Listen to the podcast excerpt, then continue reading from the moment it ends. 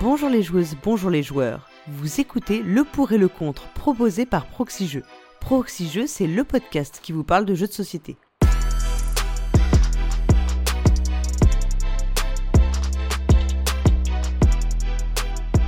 Je suis Paul Gara et c'est avec plaisir que je vous retrouve pour ce nouvel épisode de Le pour et le contre. Comme vous le savez, le pour et le contre, c'est un format dans lequel deux membres de la Proxy Team confrontent leurs arguments autour d'un jeu de société. Celui qui incarnera le camp du contre pour cette émission est le rubis de Proxy Jeux, car comme lui, ses avis sont enflammés et passionnés. Il n'hésite pas à partir en guerre contre les jeux qu'il trouve mauvais. C'est le pionfesseur. Bonsoir pionfesseur. Bonsoir Paul Gara. Comment vas-tu? Ça va, ça va. Les, les rubis, ça me fait penser à Steven Universe. Qui est un, un animé, hein, c'est ça un dessin animé? Ouais, c'est ça, où les, les personnages sont des, des, des semi... euh, pierres précieuses, semi-humains, on pourrait dire. c'est plus ou moins ça.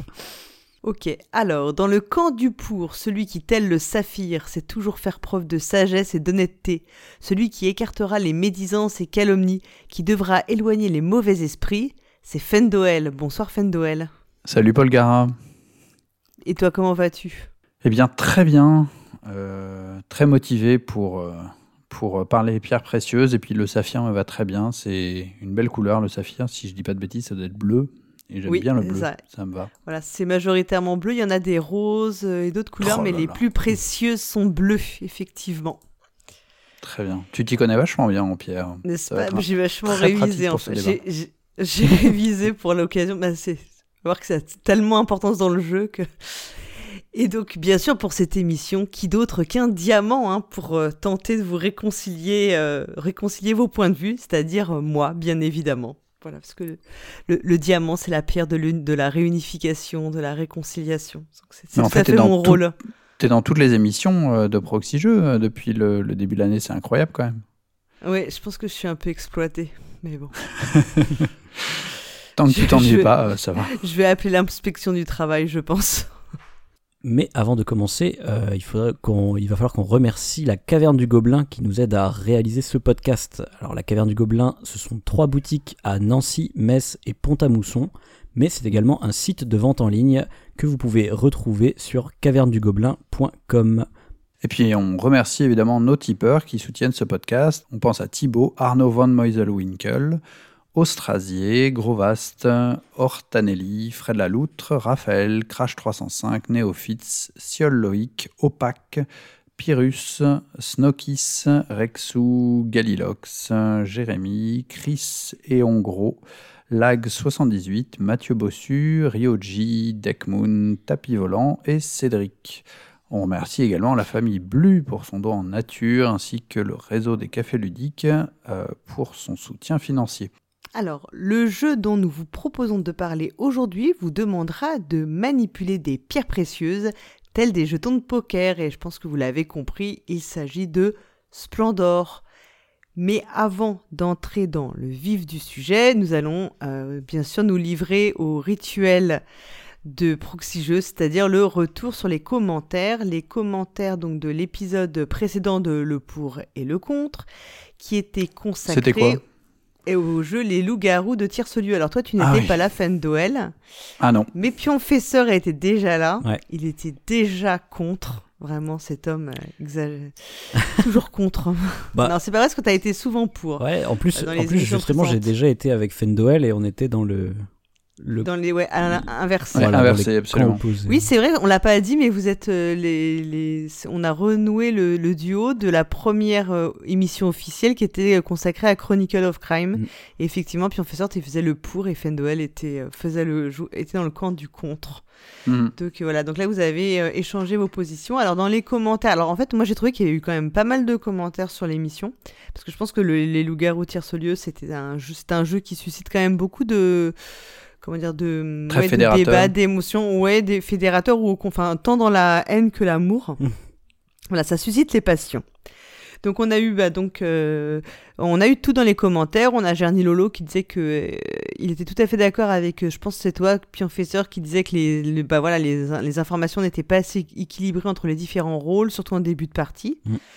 Euh, on a eu euh, JP qui lui trouvait que les informations au contraire en fait circulent dès le deuxième tour et qu'on peut se faire des idées en, en examinant les réactions aux accusations, euh, votes, les votes qui ont été faits au, au, au tour précédent. Ouais, mais du coup, je, je pense que toi, je, je suis pas d'accord avec ça puisque il, il, parle des réactions et des votes, mais du coup, ces réactions et ces votes sont basés sur aucun fondement, puisque finalement, ça, c'est juste des, des dérivés de d'informations potentielles qu'il y aurait eu avant. Et vu qu'il n'y a pas d'informations mm. dès le début, bah ça sert à rien en fait. on, on va peut-être pas refaire le débat parce non, que moi je suis plutôt pour, donc euh, j'ai moyen de contrer ah bah cette, voilà. euh, cette, cette, Ça, cette affirmation. On va, refaire, on, va faire, on, va re, on va laisser tomber Splendor, on va refaire ouais, les loups-garous, mais. Alors on avait on aussi. Fera un V2. Donc, en, fait, en fait, on a un commentaire de Michel Dijon, mais qui je pense qu'il résume ce que pas mal de gens ont dit, c'est qu'ils y ont beaucoup joué et puis bah qu'ils s'en sont un petit peu lassés, mais qu'ils y ont quand même beaucoup joué euh, majoritairement. Euh, pour, enfin, pour un jeu que tout le monde semble détester, c'est quand même un jeu auquel tout le monde semble avoir quand même pas mal joué. Et puis il, avait, il allait faillir, enfin il a failli dire euh, et contrairement à Paul Gara, puis il s'est, rappelé qu'il fallait jamais dire qu'il était, n'était pas d'accord avec moi. Il y a eu aussi de longs échanges entre toi et Acariatre. Alors je, je vais pas revenir dessus non plus euh, parce qu'en fait Acariatre, des bon, lui était, on sent qu'il a plutôt des, des souvenirs mémorables de ses parties de des loups-garous. Donc euh, là-dessus vous êtes un petit peu affronté dans les commentaires, donc euh, n'hésitez pas à aller jeter un coup d'œil. Voilà, euh, beaucoup aussi de, de, de, d'auditeurs qui remontaient le fait qu'ils n'étaient pas trop d'accord avec toi parce il disait qu'en fait c'est un jeu où tout l'intérêt finalement du jeu, j'ai l'impression, n'était pas dans le rationnel. Toi tu disais bah si les gens jouaient correctement, bah on, le tour se serait plié.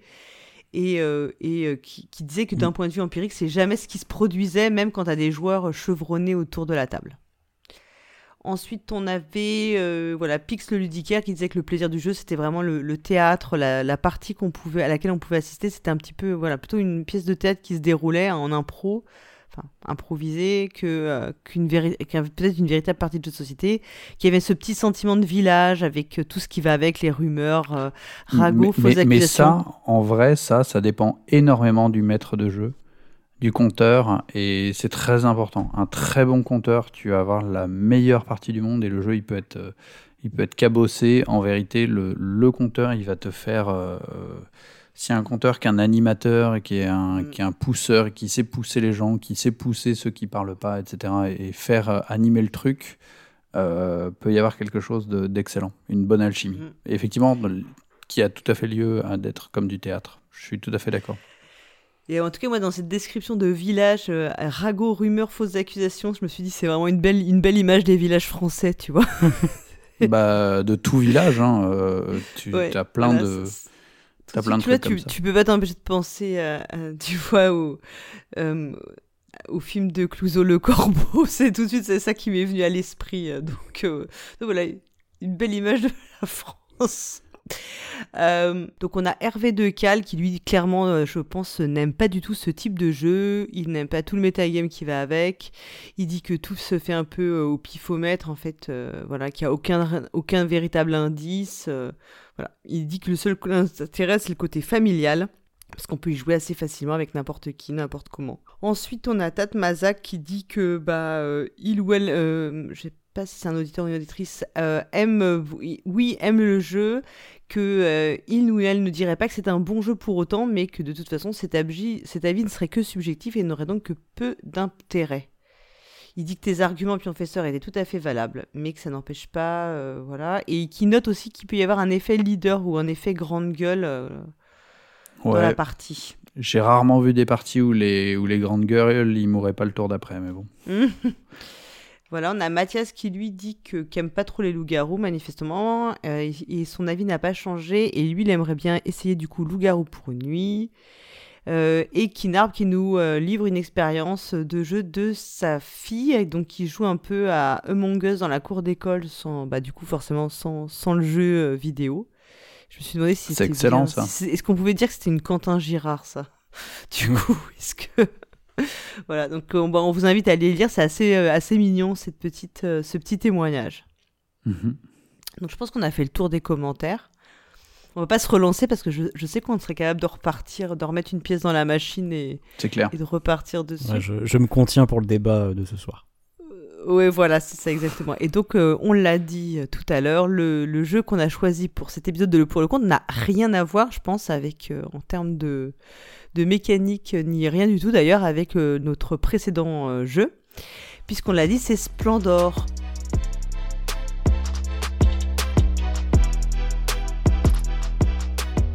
Pour démarrer, bah, je vais vous demander d'abord, messieurs, un, avis, euh, un avis à chaud. Donc euh, vas-y, Fendoel, toi tu es le, dans le camp du pour.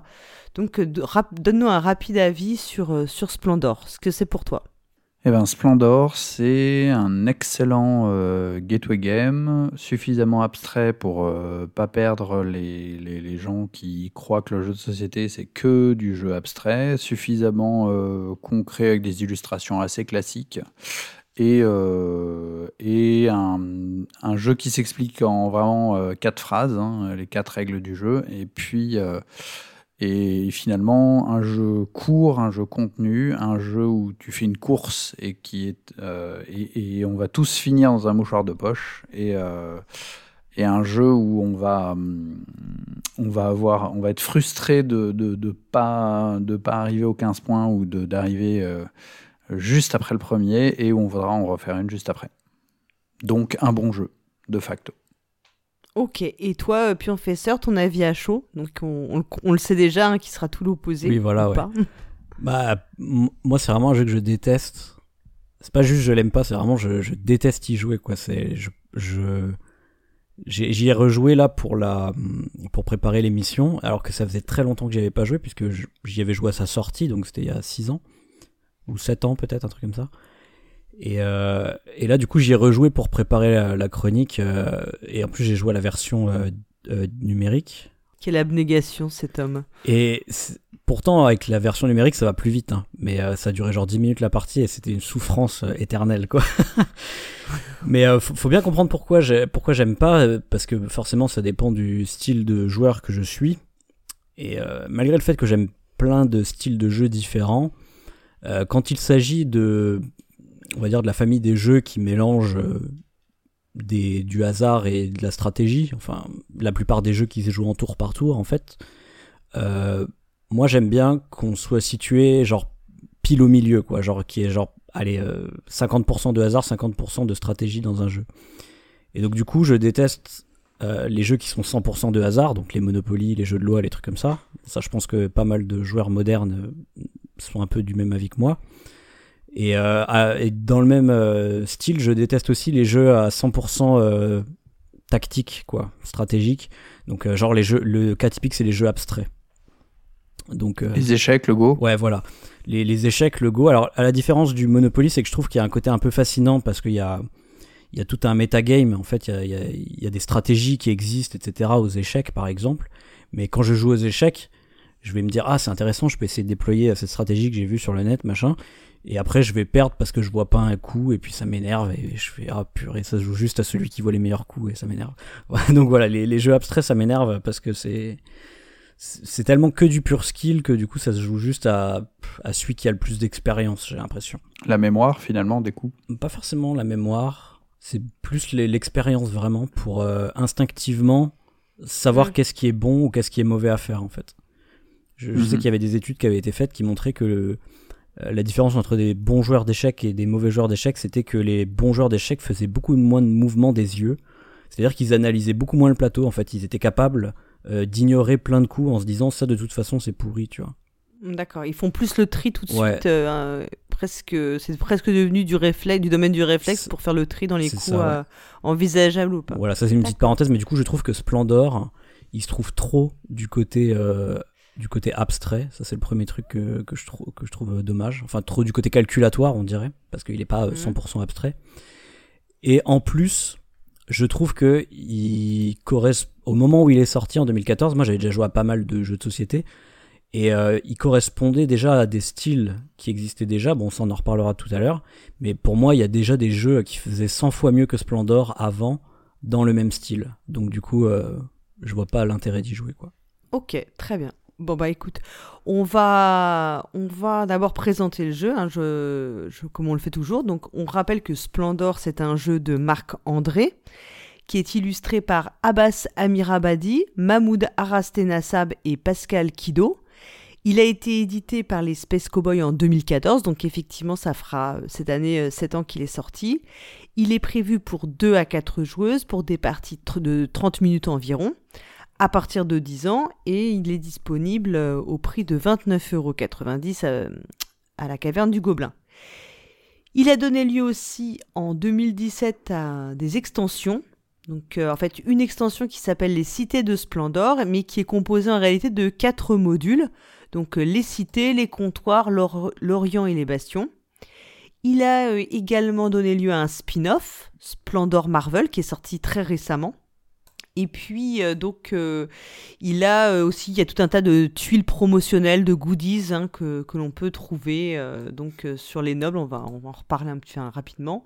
Donc, en fait, Splendor, le pitch du jeu, si on peut dire qu'il y en a un, il va plonger les joueuses en Europe au XVIe siècle, dans la peau de riches marchands qui vont tenter de se distinguer donc auprès de nobles de différents royaumes. Donc parmi ces nobles, on retrouvera euh, Anne de Bretagne, euh, Machiavel, Marie Stuart, Catherine de Médicis, etc., Charles Quint.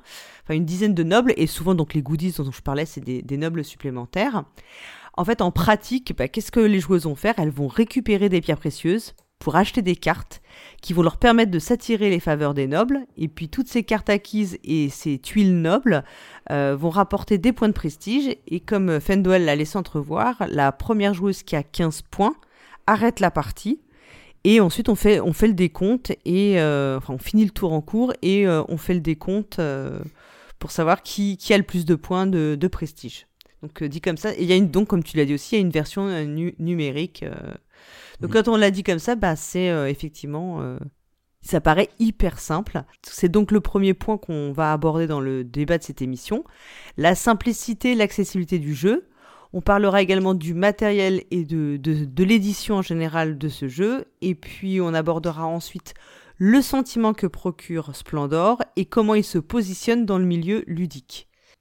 Donc le premier point qu'on va aborder, c'est la simplicité et l'accessibilité du jeu. Bah, quand j'ai présenté le jeu, en fait, j'ai quasiment dit euh, les règles essentielles. Presque, on pourrait presque démarrer. Et c'est vrai que ça avait été un, même un argument marketing du jeu. Splendor s'explique en moins de 5 minutes. Je ne sais pas si vous vous souvenez de cette phrase qui est tout le temps marquée. Euh, qu'on entend euh, souvent, non? Non, pas particulièrement. C'est sur la boîte? Hmm. Ouais, ouais, je crois que c'était dans la boîte euh, ou sur les fiches de, des, des, des, comment dire, des boutiques de jeux, en fait, euh, tu le retrouves. Parce que moi, c'est comme ça que je l'avais lu la première fois. La première fois que j'ai, tu vois, j'ai dû regarder la boîte, retourner la boîte ou atterrir sur la fiche du jeu, j'ai vu ce petit pitch. Splendor s'explique en moins, en 5 minutes et se joue en 30 minutes, enfin un truc comme ça, quoi. Donc mm. ça, c'était un... Toi, pour toi, Fendel, ça, c'était un énorme point fort. C'est ça, euh, les... la bah simplicité du jeu et son accessibilité. Euh, oui, alors c'est un point fort. Ensuite, euh, c'est aussi un point de, de, goût, on va dire. J'aime bien des jeux avec peu d'exceptions. Et là, on est quand même dans un, un cas un petit peu d'école avec bah, justement voilà, quatre, quatre, règles. Hein. soit tu prends Soit tu prends trois jetons de trois couleurs différentes, soit tu prends deux jetons euh, de la même couleur, soit tu construis un bâtiment parce que tu as suffisamment de, ressources pour le construire, soit tu peux réserver un bâtiment. Et voilà, euh, je t'ai dit les trucs et on peut commencer à jouer. Quoi. Le, les choses sont sur la table, euh, tu peux faire l'une des quatre actions. Ben, voilà, et, c'est tout quoi. c'est moins de cinq minutes, hein, franchement, l'explication. Voilà, il faudrait juste des petits pense-bêtes euh, sur le côté et puis, euh, et puis c'est fini quoi. Si, si une mémoire de poisson rouge, c'est surtout, voilà, c'est pas d'exception. c'est quand même super agréable quand tu te retrouves avec parfois des jeux où tu, de plus en plus, où des gens essaient d'empiler des mécaniques et on se retrouve avec des trucs. Oui, alors en fait, oui, alors si, mais, mais si la case elle est rouge, bah en fait tu payes un de moins. si elle est verte, bah tu payes un de plus. Et puis si elle est, etc. Non, il n'y a pas ça c'est aussi simple que les, quatre phrases que je viens de dire. C'est surtout ça, en fait. C'est que je trouve très beau, très pur. C'est voilà. Mm. C'est oui, dire, est-ce qu'on peut dire que c'est un jeu épuré euh, dans, C'est épuré. Euh, ça, c'est un, un jeu épuré, euh, parfaitement épuré, quoi. Poli, poli comme un diamant. Oh là là, taillé comme un diamant. Ouais, c'est bah, qui va bien avec son thème finalement. Bah absolument. Ouais, et toi, du coup, Pionfesseur, ça, tu peux. Enfin, est-ce que tu te trouves des arguments. Enfin, c'est ça va être dur de dire que c'est pas un jeu qui est accessible et simple et fluide, enfin facile à expliquer. Alors, bah si, je peux trouver quand même des contre-arguments. Ah. Euh, mais, mais déjà quand même dire que euh, le fait qu'il soit simple, c'est pas forcément, bah, enfin c'est pas forcément un truc bien. parce que le Morpion c'est un jeu simple et je pense pas que ce soit un bon jeu déjà. Euh, la question c'est surtout est-ce que le jeu est, j'utiliserais plutôt le terme élégant, euh, qui est un terme un peu difficile à, à définir. Définir. Mais en général, euh, une bonne définition c'est de dire est-ce que le jeu est simple euh, relativement à la profondeur qu'il propose en fait C'est plutôt ça la définition de l'élégance. Donc euh, un exemple, ça peut être par exemple Love Letter, qui est euh, un jeu très très simple, mais du fait que il y ait des pouvoirs dans les cartes et qu'il y ait différents agencements de cartes possibles, il y a une certaine profondeur. Après, on peut citer aussi même des jeux que, que j'aime pas, hein, donc les jeux abstraits. en général, sont des jeux très simples, comme le Go ou les choses comme ça, et qui ont une profondeur. enfin, ça, je pense que c'est très, c'est assez évident que le Go est un jeu extrêmement profond, quoi. Mais, mais ça, je pense que le, le Go, c'est un bon exemple, mais à mon avis, Love Letter, c'est pas un bon exemple. D'élégance T'as une règle par carte, euh, c'est un petit peu. Mais la, Je- je sais la pas. règle est, est dans les cartes, donc du coup, tu peux, tu peux la consulter à tout moment, en fait. Tu vois ce que je veux dire? Ouais. Euh, Bon, après, ouais, ouais, je suis, je suis, je suis d'accord que ça, ça peut. Ça, ça peut Ça se peut se discuter, discuter. ouais. Euh, après, dans, dans Splendor, je trouve qu'il est quand même effectivement assez élégant. Euh, néanmoins, je trouve qu'il y a quand même quelques petites, euh, petites porosités, on va dire. Euh, il est pas, il est pas tout lisse non plus. Euh, notamment, il y a une règle. Je le sais parce que du coup, quand j'ai rejoué sur l'appli, je m'en rappelais plus. Euh, mais typiquement, on a l'impression que les règles, c'est juste, ouais, tu peux prendre des diamants et tu peux acheter une carte et des fois tu reçois un noble et puis c'est tout quoi. Ou tu peux réserver une carte, ouais, comme tu disais. Mhm. Ouais, d'accord, mais alors quand tu prends des diamants, attention, parce que t'es limité à 10. Et il faut que tu prennes trois de couleurs différentes, ou tu peux prendre deux d'une même couleur, mais attention, t'as pas le droit de le faire si euh, la pile de diamants, elle a pas plus de 4 diamants, ou je sais plus quoi, il y a une règle comme ça. Oui, c'est Oui. ça. T'as pas le droit de faire Ouais. l'action de prendre deux si euh, la pile fait plus de Voilà, 4. moi, je trouve- enfin, fait moins de Je 4. trouve que c'est pas, c'est pas élégant, cette- surtout cette règle-là. hein, de- t'as le droit d'en prendre deux que si la pile, elle fait au moins 4, euh, parce que euh, c'est pas intuitif, en fait. Pourquoi j'ai pas le droit de prendre deux quand c'est 4 Je comprends pas. Il- soit, il faut, soit il faut que tu puisses tout le temps prendre deux, soit il faut que, que, que tu puisses pas le faire. Enfin, en tout cas, en tout cas ça, c'est une inélégance. Je dis pas que c'est un, c'est, il faut l'enlever, cette règle, parce que elle sert à d'autres Mm. choses. Elle sert pour l'équilibrage, en l'occurrence. Oui. Mais Mhm. du coup, c'est, c'est- ça n'empêche que c'est- Et pour le blocage, qui est une partie importante du jeu. ça ressemble à une rustine de game design, quoi, en tout cas. Je, je suis d'accord avec toi sur le fait que c'est moins élégant, mais euh, le fait qu'ils aient utilisé des jetons pour représenter le pour représenter justement les, les pierres Mhm. euh, fait que ça compense cet inconvénient parce que tu as un aspect, tu as un côté visuel quoi. Tu sais à peu près, enfin, tu, au bout d'un moment, tu arrives à voir un petit peu la hauteur. Tu sais, bon, ça, ça fait 4. Mm. Et donc tu sais grosso modo si euh, si tu tu vois si c'était des cartes, ça serait ça serait chaud pour moi. Euh, mais le fait que ça soit sous forme de jetons, c'est malin parce que bah, justement, tu as un côté euh, tout de suite visuel. Tu sais 4, c'est à peu près cette hauteur-là. Donc tu sais, il y en a que 3, bah, c'est Ouais. pas, tu, tu peux plus en prendre. Quoi. Je suis d'accord, mais ça, pour le coup, c'est plus un point matériel, parce que ça change rien au fait que la règle est, est, est inélégante sur ce point-là, en tout cas. Après, il y a aussi l'histoire des nobles, là, que tu reçois un noble quand tu possèdes certaines, euh, certaines cartes, un certain nombre de cartes. Ouais, voilà. De couleurs. Enfin, Bon, après, ça, c'est pas, c'est pas, ça Certaines. Je, combinaisons je de suis d'accord quand même fait, que, hein. que le jeu est globalement, euh, globalement épuré.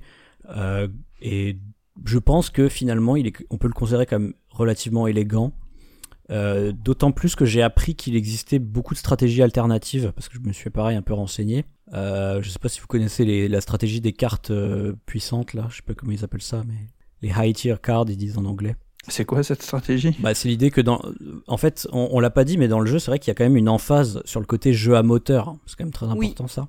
Oui, c'est vrai, Mhm. c'est un jeu. à- C'est souvent très, un donné comme exemple de jeu à moteur. hein, Ouais, parce que l'idée c'est que quand tu achètes une carte, toutes les autres suivantes te coûteront moins cher si elles sont, enfin si elles nécessitent la même couleur euh, Mm. dans, dans le En fait, prix. chaque carte que tu achètes compte pour une ressource et c'est un jeton de moins que tu auras besoin de te procurer. quoi. Ouais, mais genre une ressource permanente en fait, c'est surtout oui, ça. quoi. c'est une ressource permanente. ouais.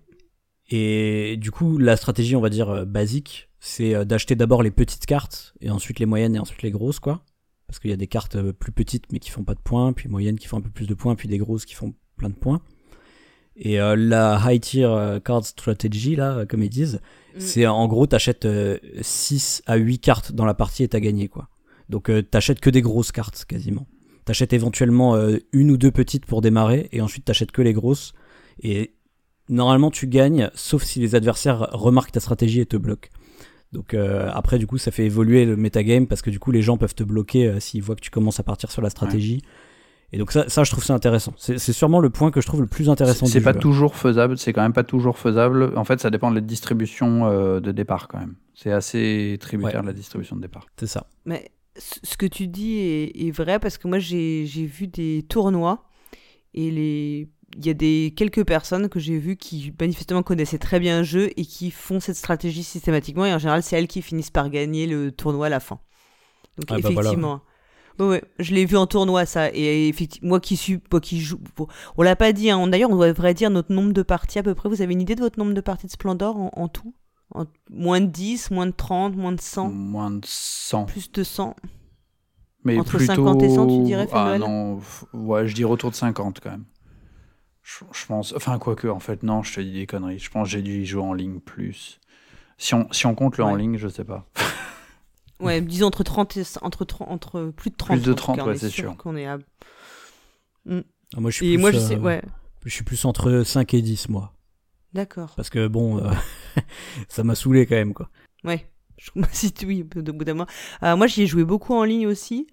Et, euh, et beaucoup moins en physique. Mais c'est vrai que moi, j'ai, moi, je fais la stratégie de base. Comme j'y joue pas beaucoup, tu vois. Le temps que. Moi, je fais toujours, j'achète des petites cartes. Et puis. Et euh, je pense qu'effectivement, c'est pas du tout la bonne. Je, je suis persuadée intimement que ce n'est pas la bonne stratégie si tu veux vraiment être très, très efficace. Donc. euh, donc voilà, je pense qu'en tournoi, ça marche. ja- Enfin, contre des gens qui connaissent très très bien le jeu, ça ne marche jamais ce, ce genre de stratégie. Donc, tu dis qu'en fait, c'est une apparente simple. Non, c'est la simplicité n'est pas un ar- n'est pas un argument à, à lui seul, enfin à elle seule euh, pour euh, pour Oui, dire oui. que c'est un bon jeu quoi aussi. Ouais, c'est ça. Faudrait plutôt parler de, je dirais, d'épure ou d'élégance ou de trucs comme ça. Euh, Mm. Je suis, je suis d'accord pour dire qu'il est relativement élégant, mais euh, bon, il y a quand même des, des petites règles là qui. Mm. La limite des 10 jetons, moi, franchement. Et, sur le je fait l'avais qu'il oublié. soit accé- le fait qu'il soit accessible, est-ce que est-ce que ça c'est pas quand même c'est vrai que c'est un gateway game. Enfin, je pense qu'on est assez. Je pense pas que tu dises le contraire, non? Oui, oui, je pense que finalement, il, est, il, il fait bien son taf de gateway game. euh, même si euh, aujourd'hui, euh, bon, il y en a plein. Après, ça, ça- ça n'empêche que c'est quand même une des qualités de Splendor, je suis d'accord. Est-ce que tu le classerais un peu comme un. Enfin, un peu, il a pris un peu le relais parce que d'au- d'autres jeux, quand même, j'ai l'impression que c'est un jeu qui a été beaucoup mis en avant et il a vraiment pris le relais. Tu dis, il y en a 15 000, mais celui-là, il revient, il est toujours. euh, Enfin, il se vend, je pense, très très bien. Il. Peut-être. que- Ok, il se distingue quand même des autres, non? J'ai pas l'impression qu'il se- j'ai quand même et puis il plaît quand même aussi aux, aux- aux gens qui aiment jouer enfin dans l'ensemble Ah, pas, pas à toi mais Est-ce Ouais. qu'on peut parler des bâtisseurs, par exemple? Ça vous dit? Le jeu Les Bâtisseurs? Oui. Moi je n'y ai pas joué donc Si je tu vous laisse veux, en ouais. parler Moi, j'ai pas joué au Bâtisseur non plus, mais je vois C'est un jeu de. Fred Henry qui est sorti grosso modo au même moment que euh, Splendor, un petit peu avant. Et en gros, c'était le même. C'est le même jeu, en fait, mais un poil plus gamer. Il s'est fait défoncer par Splendor, justement, parce que euh, il était plus, plus, euh, plus simple, Splendor, plus focus sur euh, quatre règles, comme je le disais. Euh, et il s'est fait manger. Et tu as des interviews de Fred Henry qui dit Bah ouais, en fait, le jeu, euh, il était bien, il s'est bien vendu, il a une bonne courbe de démarrage. Et ensuite, il s'est fait défoncer par Splendor qui en prenait juste la substantifique mo- moelle et qui, le, et, qui- ouais, écrasait tout euh, de cette façon-là.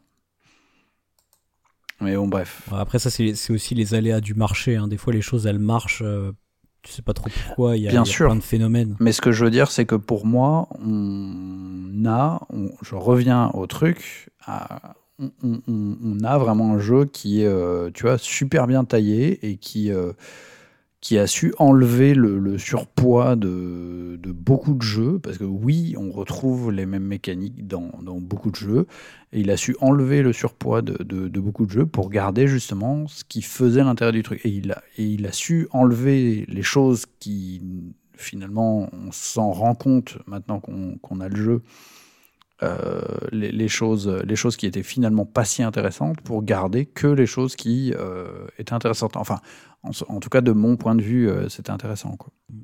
Mais ça, ça faudrait en reparler quand on reparlera du sentiment de jeu. Parce que je suis d'accord qu'effectivement, il a retiré plein de choses à, d'autres jeux qui existaient déjà. Et moi, j'ai plus le sentiment que c'est plutôt qu'il a retiré les choses que j'aimais bien et qu'il a gardé que les choses que j'aimais pas. Donc, mais on en reparlera dans le sentiment de jeu parce que pour le coup, je peux pas contredire qu'effectivement, c'est un jeu qui a réussi à faire une, une épure et un système solide dans, dans, dans quelque chose d'épuré. Quoi. Alors, j'ai envie qu'on passe du coup sur cet argument de pourquoi lui s'est distingué au, deuxième point. Est-ce qu'il s'est pas aussi distingué parce que il avait euh, une très belle édition et un matériel bah, qui a marqué les esprits?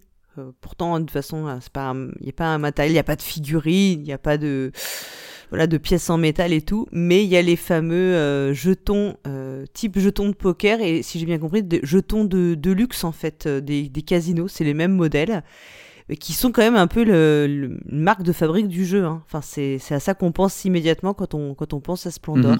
Et si, si on, euh, si on lit des interviews de, de Marc-André, en fait, il dit que les, les jetons, c'était vraiment dans les premières versions de son jeu qu'il avait, il avait piqué des jetons de d'un jeu de, de de, de Michael Schacht et, il, il, les avait euh, réutilisés, euh, réutilisés pour, euh, pour faire son proto et pour le présenter à Asmodée à l'époque, qui, qui avant que ça soit récupéré par les Space Cowboys. Et, et comme quoi, bah, c'était vraiment un argument. Et les Space Cowboys aussi, il y, y avait la rumeur comme quoi ils étaient très, très poker dans leur, dans leur équipe. Et que bah, ils ont tout de suite vu, ils ont tout de suite voulu des, jetons Kali. Euh, des jetons de, enfin de, de, très bonne qualité, comme, euh, justement euh, ce qu'on a, actuellement. là, j'ai la boîte à côté de moi, je peux pas m'empêcher de, faire claquer les jetons toutes les deux secondes. Donc, je suis en train de regarder que ça, ça touche pas les courbes de, l'enregistrement, mais voilà quoi. Tout de suite, t'as envie d'y toucher. Il y a un côté catchy qui participe aussi au, fait que ça soit un gateway game. Le matos te donne envie tout de suite de d'y jouer, que tu sois pas trop jeu de société ou au contraire que tu sois à fond. Euh, ça, te, pousse euh, vers vouloir y toucher. quoi. Alors souvent, on se moque un peu des, joueurs, où on, enfin, on, plaisante, on chambre un peu ceux qui sont très sensibles justement au matériel, aux, figurines. Donc du coup, est-ce que ça peut être un argument d'avoir un, matériel comme ça? Tu vois, est-ce que c'est un argument vraiment en faveur du jeu ou c'est pas juste parce que ça fait appel au, côté un peu superficiel des joueurs et des joueuses? Moi, je pensais carrément, c'est carrément ça. Hein. C'est, c'est même pas des joueurs en fait. Je pense c'est ou des joueuses. C'est vraiment plus justement pour euh, toucher les gens qui jouent pas habituellement à, du gros jeu. Enfin, je, sais pas comment appeler ça, mais euh, qui sont pas déjà des, des gros euh, fanats de, de, jeux de société. Pour leur dire, pour les attirer avec des belles choses, quoi. Tu vois, avec du beau matériel. Parce que les, les vrais, enfin les pas les vrais joueurs, mais les, je veux dire les joueurs qui jouaient déjà avant de connaître euh, Splendor, bah ils ont pas besoin d'être conquis. C'est déjà des joueurs, tu vois. Je, sais pas si. Pour toi, c'est marketing, quoi. Ouais, c'est du marketing, mais plus, moi j'ai l'impression qu'il est pas à destination des, des, des, des énormes geeks. En fait, il est plus à destination justement des casuals, des débutants. Je suis tout à fait d'accord avec toi. Mais, je suis tout à fait d'accord avec toi, mais en fait, euh, faut aussi se remettre dans le contexte, d'accord? C'est Space Cowboys qui vient de, de, créer sa boîte, enfin, c'est les Space Cowboys qui, qui, donc créent leur, euh, leur ersatz de, de, boîte, quoi, pour fusionner finalement la crème de la crème de, du jeu de société. Donc, ils savent que le geek, c'est pas une cible à atteindre, ils le touchent déjà. Le geek, il sait, il les connaissent, il connaît chacun des Space Cowboys par leur nom. Donc en fait, les Space Cowboys, ils en ont rien à fiche du geek. Enfin, si, il faut qu'ils fassent des jeux qui, qui, puissent être joués aussi par le geek, quoi. Ils vont pas faire un Monopoly, mais ils vont faire des bons jeux. Ça ils, ça, ils le savent. Tout le monde le sait. Les geeks le savent. Mais je dis pas que c'est bien ou que c'est pas bien. Hein. Non, mais voilà. Et ensuite, d'accord là-dessus. Si tu veux, si tu veux, c'est leur premier jeu. Ils ont besoin de quoi? Ils ont besoin d'une locomotive. Ils ont besoin d'un jeu qui, euh, qui, qui, tout de suite euh, leur, euh, leur, voilà, leur lance leur boîte et qu'ils regrettent pas d'avoir tout mis en commun pour, pour ça. Donc évidemment, ils vont tout mettre euh, dans un super matos super catchy pour euh, ramasser plus que juste les geeks. Les geeks, ils les vénèrent déjà. On leur brûle des cierges dans, le, dans, les, dans les petits temples aux jeux de société 5 Nisia à gauche de, etc. Enfin voilà, de toute la famille. Et, euh, et, et, et, non. Ça bah, doit être c'est- sympa les prières chez toi, je sens. Mais, euh, mais non, voilà, bah, l'idée c'est ça, c'est effectivement, c'est de pas toucher le geek. Le geek, on sait qu'on l'aura, il n'y a pas de problème, ils nous connaissent, on se connaît, on les croise tout le temps dans les festivals, etc. Le but du jeu, c'est d'aller toucher la, Le grand public. Ouais, le grand public, exactement. Tu leur montres le, tu leur montres le matos, je te montre trois, trois- je te sors la boîte, j'ouvre la boîte, je la montre. Les gens ils font ouais, je vais essayer ça, ça m'a l'air pas mal. Et, et même le thermo, si tu veux, et euh, finalement, tu as une grosse boîte euh, qui pourrait être vachement vide. Et le thermo, c'est quoi? C'est une présentation euh, des jetons euh, qui pourraient être, euh, tu vois, stockés éventuellement euh, euh, d'autres d'autres façons. Là, ils sont stockés euh, de façon à être visibles. Euh, les cartes, elles sont tout de suite accessibles. Enfin, tu vois, le truc, c'est c'est- c'est limite, euh, tu ouvres la boîte et en fait, tu peux directos, la boîte, elle parle toute seule. Quoi. Ton, ton jeu, il est, euh, il est accessible et il est, il est visible et, et tout de suite, tu Il sais est mis ce en qu'il y a dedans, valeur, quoi. le thermo, c'est là pour cacher le vide de la boîte. Absolument, absolument. Ouais, ouais, mais, mais, mais en, vrai, c'est ça. Mais, mais, mais il a aussi un côté de présentation, de présentoir. T'as pas besoin d'un présentoir en magasin. Tu ouvres juste la boîte, tu, tu l'in- tu l'inclines un peu, et puis voilà, t'as ton, t'as ton truc qui peut éventuellement faire le taf.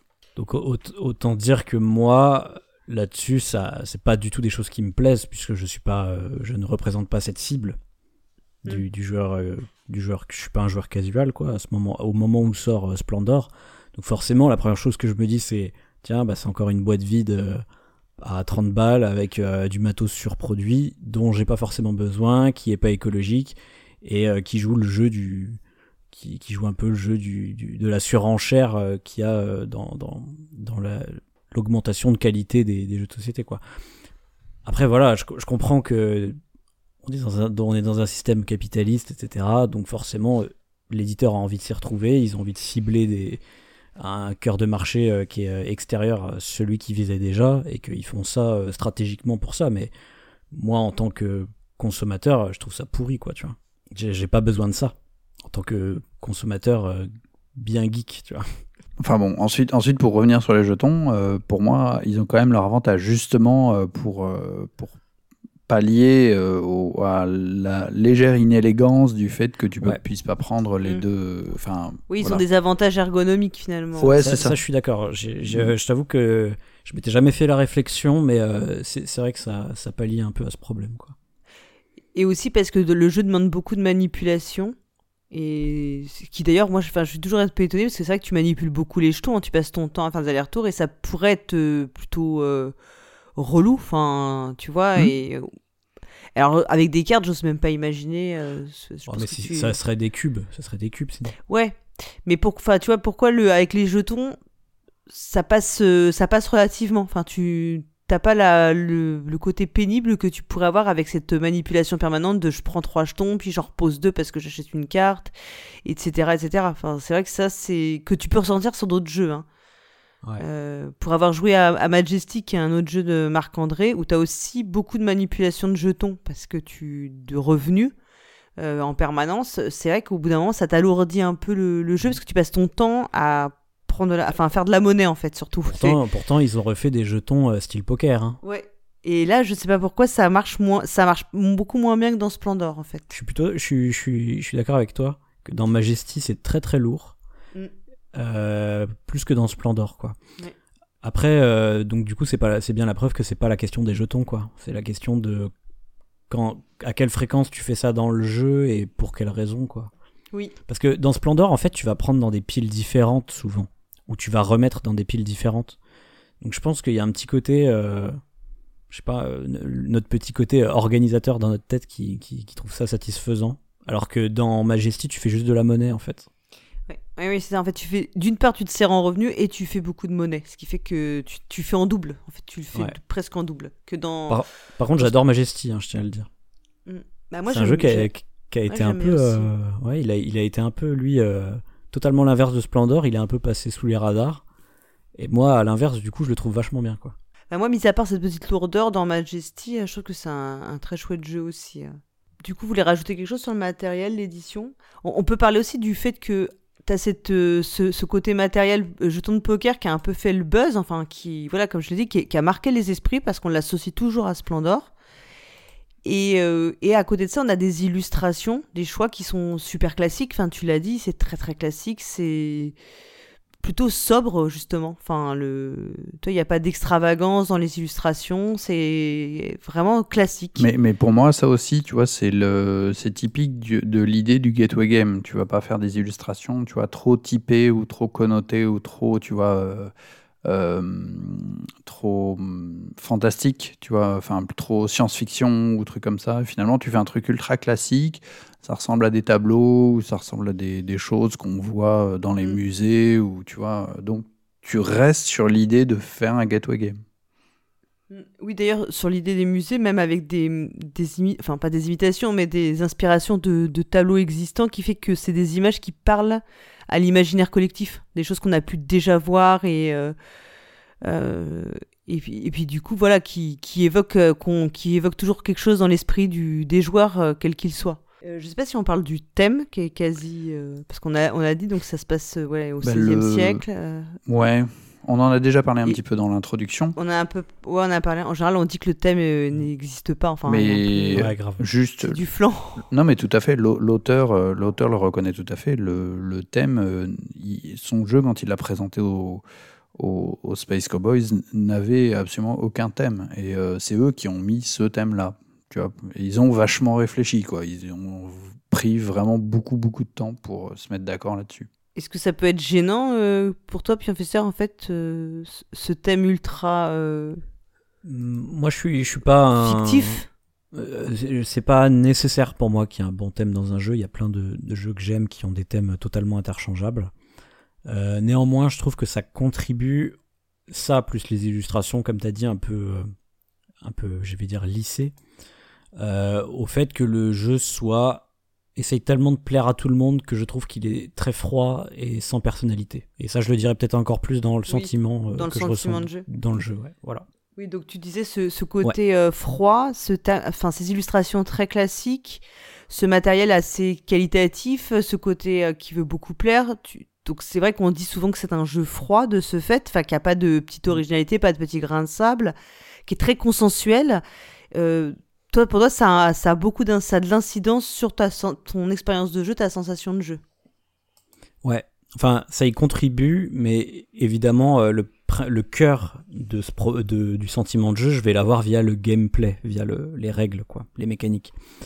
Et du coup, pour le coup, Splendor, moi, je trouve que c'est un jeu très calculatoire, euh, notamment parce que euh, bah, tu choisis quand tu prends des quand tu prends des pierres précieuses, tu choisis lesquelles tu prends. Euh, finalement, tu as quand même une bonne visibilité sur ce que tu peux acheter. Il y a, y a un petit peu de hasard quand quelqu'un vient d'acheter une carte et qu'il y, y en a une nouvelle qui apparaît.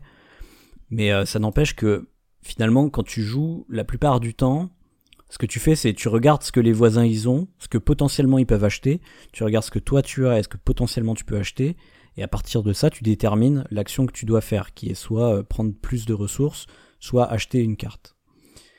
Et finalement, il y a deux phases, enfin, quand on joue la stratégie euh, basique, dont qu'on disait tout à l'heure, il y a plus ou moins deux phases dans le jeu. Une première phase où tu passes ton temps à acquérir des gemmes pour euh, ensuite acheter des cartes. Et ensuite, il y a une deuxième phase où j'ai envie de dire le moteur est lancé et tu fais quasiment que acheter des cartes. Je, tu, tu passes la... Enfin, je sais pas si vous jouez comme ça, mais moi j'ai l'impression qu'à partir d'un moment donné, tu fais que acheter Oui. des cartes. Bah, mise en place du moteur et ensuite, euh, et ensuite ouais, tu c'est ça. déroules. Tu Tu déroules, déroules, Tu voilà. déroules, ouais, ouais.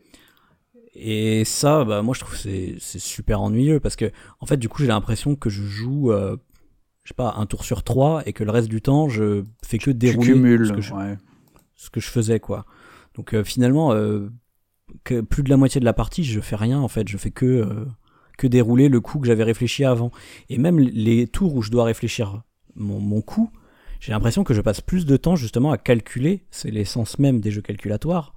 Je passe plus de temps à calculer qu'à vraiment euh, vraiment faire un choix en fait. Moi, ce que j'aime dans les jeux, c'est les choix. Et, c'est pour ça que j'aime bien que c'est à 50 les jeux que je vous disais tout à l'heure qui sont à 50% hasard, 50% euh, tactique ou stratégie parce que j'aime bien pouvoir juste euh, ressentir qu'il faut que j'aille par là-bas. Il faut que je, il faut que je fasse ce choix-là parce que ça me semble une bonne option. Mais je suis pas sûr parce qu'il y a du hasard et que, que c'est pas sûr quoi. Que là, ça m'énerve parce que j'ai vraiment l'impression de jouer aux échecs ou des trucs comme ça où je dois calculer tous les coups en avance et tout et et si je dois passer 5 euh, minutes pour euh, évaluer le meilleur coup, euh, ça m'énerve. Voilà. Donc c'est vraiment pas du tout ce que j'aime quoi. Pour moi, ça donne un côté trop froid et calculatoire et j'aime pas ça du tout.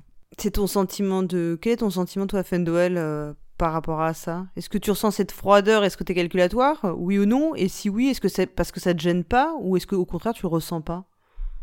Alors, il y a. Ouais, non, c'est clair, le jeu, le est froid, il hein, faut clairement dire, euh, dire les choses, ça c'est évident.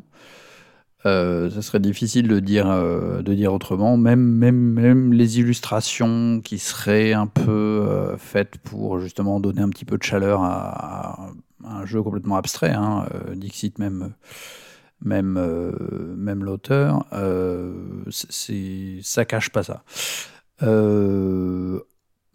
Ensuite, le faut se rappeler quand même que le jeu, bah, finalement, c'est une course. Le, but du jeu, c'est une course. Donc, tu, pour moi, même si c'est froid, tu restes, tu as un sentiment de stress, tu vois. Euh, du stress de la course, du est-ce que je vais arriver avant, avant l'autre? Parce que je me rends compte que ah mince il fait la course pour la même carte que moi euh, à l'avoir parce que je, vois qu'il y a les objectifs euh, des, nobles et que bah, est-ce que je vais l'avoir avant lui? Est-ce que je vais avoir la quatrième blanche avant lui ou ce genre de truc? Bah tu vois ça, ça c'est ça c'est le côté qui qui, qui, qui, amène du de l'émotion dans le jeu euh, et qui, voilà.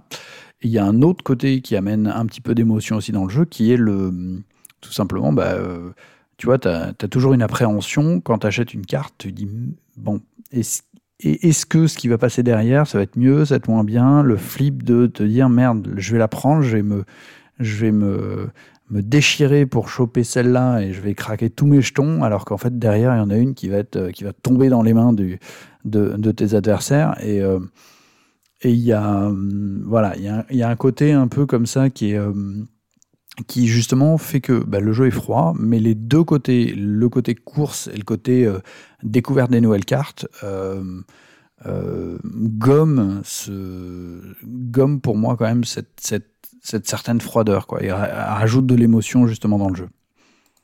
Je, trouve que t'as rarement, euh, as rarement un sentiment de course parce que finalement, si tu veux vraiment affronter un adversaire, t'es quand même capable de savoir si il est en avance sur toi ou pas. Euh, typiquement, juste en comptant les points. Bah non, je parle par exemple, tu disais pour l'acquisition d'une carte logiquement, en regardant ses, ressources et les tiennes, tu es capable de dire lequel de nous, de, des deux personnes va pouvoir euh, acheter euh, en premier la carte, tu vois. C'est-à-dire que tu es capable de calculer le nombre de tours dans lequel ce sera faisable théoriquement? Bah ouais, enfin pour le coup, le coût des cartes, il est. Tu peux aussi dire qu'il va peut-être pas prendre celle-là. une carte, ça se fait en un ou deux tours, quoi. T'as parfois plusieurs opportunités. T'as parfois plusieurs opportunités et tu peux te dire, bah peut-être il va prendre l'autre, on mm. sait jamais. Ouais, mais du coup, moi je trouve que ça, ça rend le calcul encore plus chiant. Parce que du coup, tu dois te dire, est-ce qu'il va prendre celle-ci? Qu'est-ce qui se passe s'il prend celle-ci, etc. Parce qu'en fait, si tu veux, moi j'ai trop d'informations visibles et j'ai envie de calculer tout ça. Ah ben tu vois, je, trouve que justement, t'en as pas, t'en as pas des masses quoi. Tu sais pas les cartes qui vont tomber après, tu sais pas. Euh, finalement, t'as pas grand chose. Bah, tu comptes juste. Il y a que, il y a que ça que tu sais pas. Les cartes qui tombent après.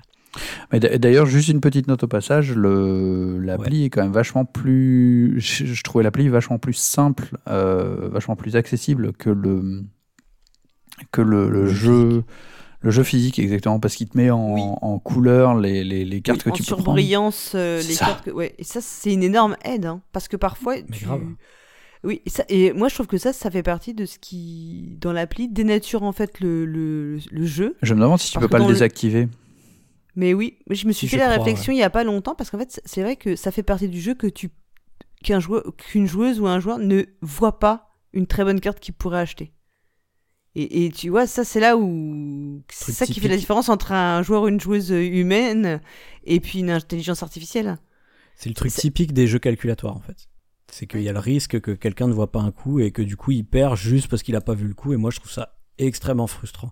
Moi je suis plutôt du genre à laisser les gens revenir en arrière, euh, ce genre de truc parce que j'ai envie que les gens jouent euh, entre guillemets du mieux qu'ils peuvent quoi. C'est si s'ils ratent un coup, euh, enfin typiquement les, les échecs c'est horrible pour moi parce que si genre l'autre je lui bouffe sa dame juste parce qu'il a pas vu le coup, la partie elle est, elle est quasi terminée d'avance, mais en plus on doit jouer encore 40 coups pour terminer la partie parce que les Mm. échecs ça se finit pas en deux secondes quoi. Ouais, ensuite, il faut savoir reconnaître sa défaite. Mais... Mais Oui, tu, oui. tu peux- tu peux accepter de revenir en arrière sur le coup, mais tu peux très bien ne jamais t'en apercevoir. En fait, peut-être même tu ne le sauras jamais. Enfin, personne ne Ouais, s'en ouais. rendra compte et ou un adversaire qui ne dira rien, euh, ou Ouais, qui ouais. le dira parce parce qu'il est bienveillant. Mais euh, D'ailleurs petite parenthèse aussi sur l'accessibilité de l'appli, euh, je suis bien content aussi qu'il y ait un mode daltonien dans l'appli d'ailleurs. Voilà. ah, bah ça, il faut le signaler du coup. Parce que c'est vrai qu'il n'y en a pas dans le jeu de base, quoi. Pour les couleurs des jetons, c'est ça Pour les ou- couleurs des prix des cartes. Ah, les, jetons, c'est pas grave parce qu'il y a Ouais, les, est-ce que t'as le dessin Enfin, il y a t'as le, le dessin, symbole mais, Hmm. les prix des cartes, il y en a pas, quoi. Ils ont pas reproduit le dessin dans Ouais, les, petits ronds qui indiquent le Ah prix des cartes. ouais. Oui, Hmm. donc en plus ça, ça donne. Si tu poses la question aux autres joueurs, ça donne un indice sur ce qui potentiellement t'intéresserait, peut-être? Oui, Enfin, oui, oui. Bon, après, c'est pas grave, j'ai l'habitude. Bon, ensuite, euh, dès que tu retournes une carte, faut juste dire les couleurs. Ouais, enfin, faut retenir, quoi. C'est un peu relou. Mais... Oui, effectivement, c'est relou, je pense. Hmm. Et euh, Ils avaient mis tout le fric dans les jetons. C'est ça.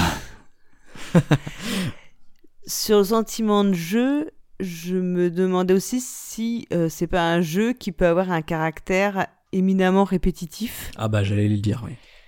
Tout à fait. qui fait que presque t'as des. Bah, tu, tu, c'est quand même plusieurs fois qu'on parle des échecs, mais où t'as un peu genre comme des ouvertures, des façons de d'attaquer, et puis. euh, Enfin voilà, c'est soit tu joues pour t'amuser, tu joues un peu à l'instinct et tu peux faire potentiellement n'importe quoi, soit si tu veux vraiment gagner, bah c'est un jeu euh, voilà où tu vas répéter peut-être des un peu comme dans le tu sais, je sais pas si c'est le bon terme, un peu comme dans le jeu vidéo des patterns, tu sais pour euh, Ouais, mais surtout, c'est très répétitif parce que toutes les cartes sont pareilles, en fait. Elles ont juste un coup et euh, un bonus de, de, de 1 qui est, comme on a dit là, qui, qui fait que tu vas avoir une ressource permanente. Et, et aussi, elles peuvent rapporter des points de victoire. oui. Mais voilà, elles sont toutes pareilles. Donc du coup, finalement, tout au long de la partie, ton système de réflexion est toujours le même en fait. Et ça, moi, alors moi, c'est, j'adore totalement l'opposé de ça. C'est-à-dire, euh, typ- typiquement, on veut prendre un jeu de course où justement, à l'inverse, c'est pas du tout répétitif et ça se renouvelle à fond. Euh, je préfère largement euh, Race for the Galaxy ou Race Arcana, tu vois. Où là, c'est totalement l'inverse parce que toutes les cartes sont différentes. Et euh, moi, je suis trop content parce que d'une partie à l'autre, il y a tout qui change, quoi. Oui, ah bah, pour la répétitivité, euh, ouais, bah, c'est clair. Non, mais ensuite, bah oui, oui c'est, c'est, à mon avis, l'inconvénient de finalement d'un jeu euh, très simple et très épuré. Tu, tu te retrouves là-dessus. On n'est absolument pas effectivement sur la profondeur d'un Race for the Galaxy où bah euh, t'as une pile de cartes et t'en feras jamais. le- sauf si tu joues à 4, mais tu feras euh, difficilement le tour du paquet de cartes. euh, euh, complet durant, le, durant la partie. Donc, ouais, c'est sûr qu'il y, a- un côté répétitif. Je vais pas faire euh, 50, parties, euh, 50 parties de suite, mais ensuite, je jouerai un, un aller-retour, quoi, un match aller, un match retour. Quoi. Je ferai une revanche. Une revanche avec une deuxième partie, mais c'est c'est déjà bien si tu veux. Pour moi, le, le enfin, euh, on est, oui, c'est clair, c'est pas un jeu avec une profondeur abyssale, ça c'est ça c'est évident. Et le renouvellement, il est plus. Alors, j'avoue, je j'ai j'ai pas. euh, je, je me suis pas penché euh, sur les, les, les extensions. Je suis pas du tout. euh, je, je suis jamais branché extension, mais. Enfin voilà, l'idée c'est aussi ça, c'est de, c'est normalement c'est quelque chose qui peut être amené par les extensions et qui, enfin voilà, c'était l'idée. Ensuite, bon, perso, je trouve ça dommage si euh, si ton jeu il suffit pas à lui-même et s'il a besoin d'une extension. Et donc pour moi, le, le Splendor de base est euh, oui répétitif, mais euh, mais t'en fais un de temps en temps, quoi, tu vois. Et puis voilà, et, c'est un jeu qui est agréable à 4 euh, comme à 2 d'ailleurs. Franchement, euh, à 2 il passe très bien, à 4 c'est euh, c'est ok. Euh, même si je pense que t'as un peu moins de cont- enfin t'as un peu moins l'impression d'avoir du contrôle. Je sais pas si t'as plus de contrôle à 4.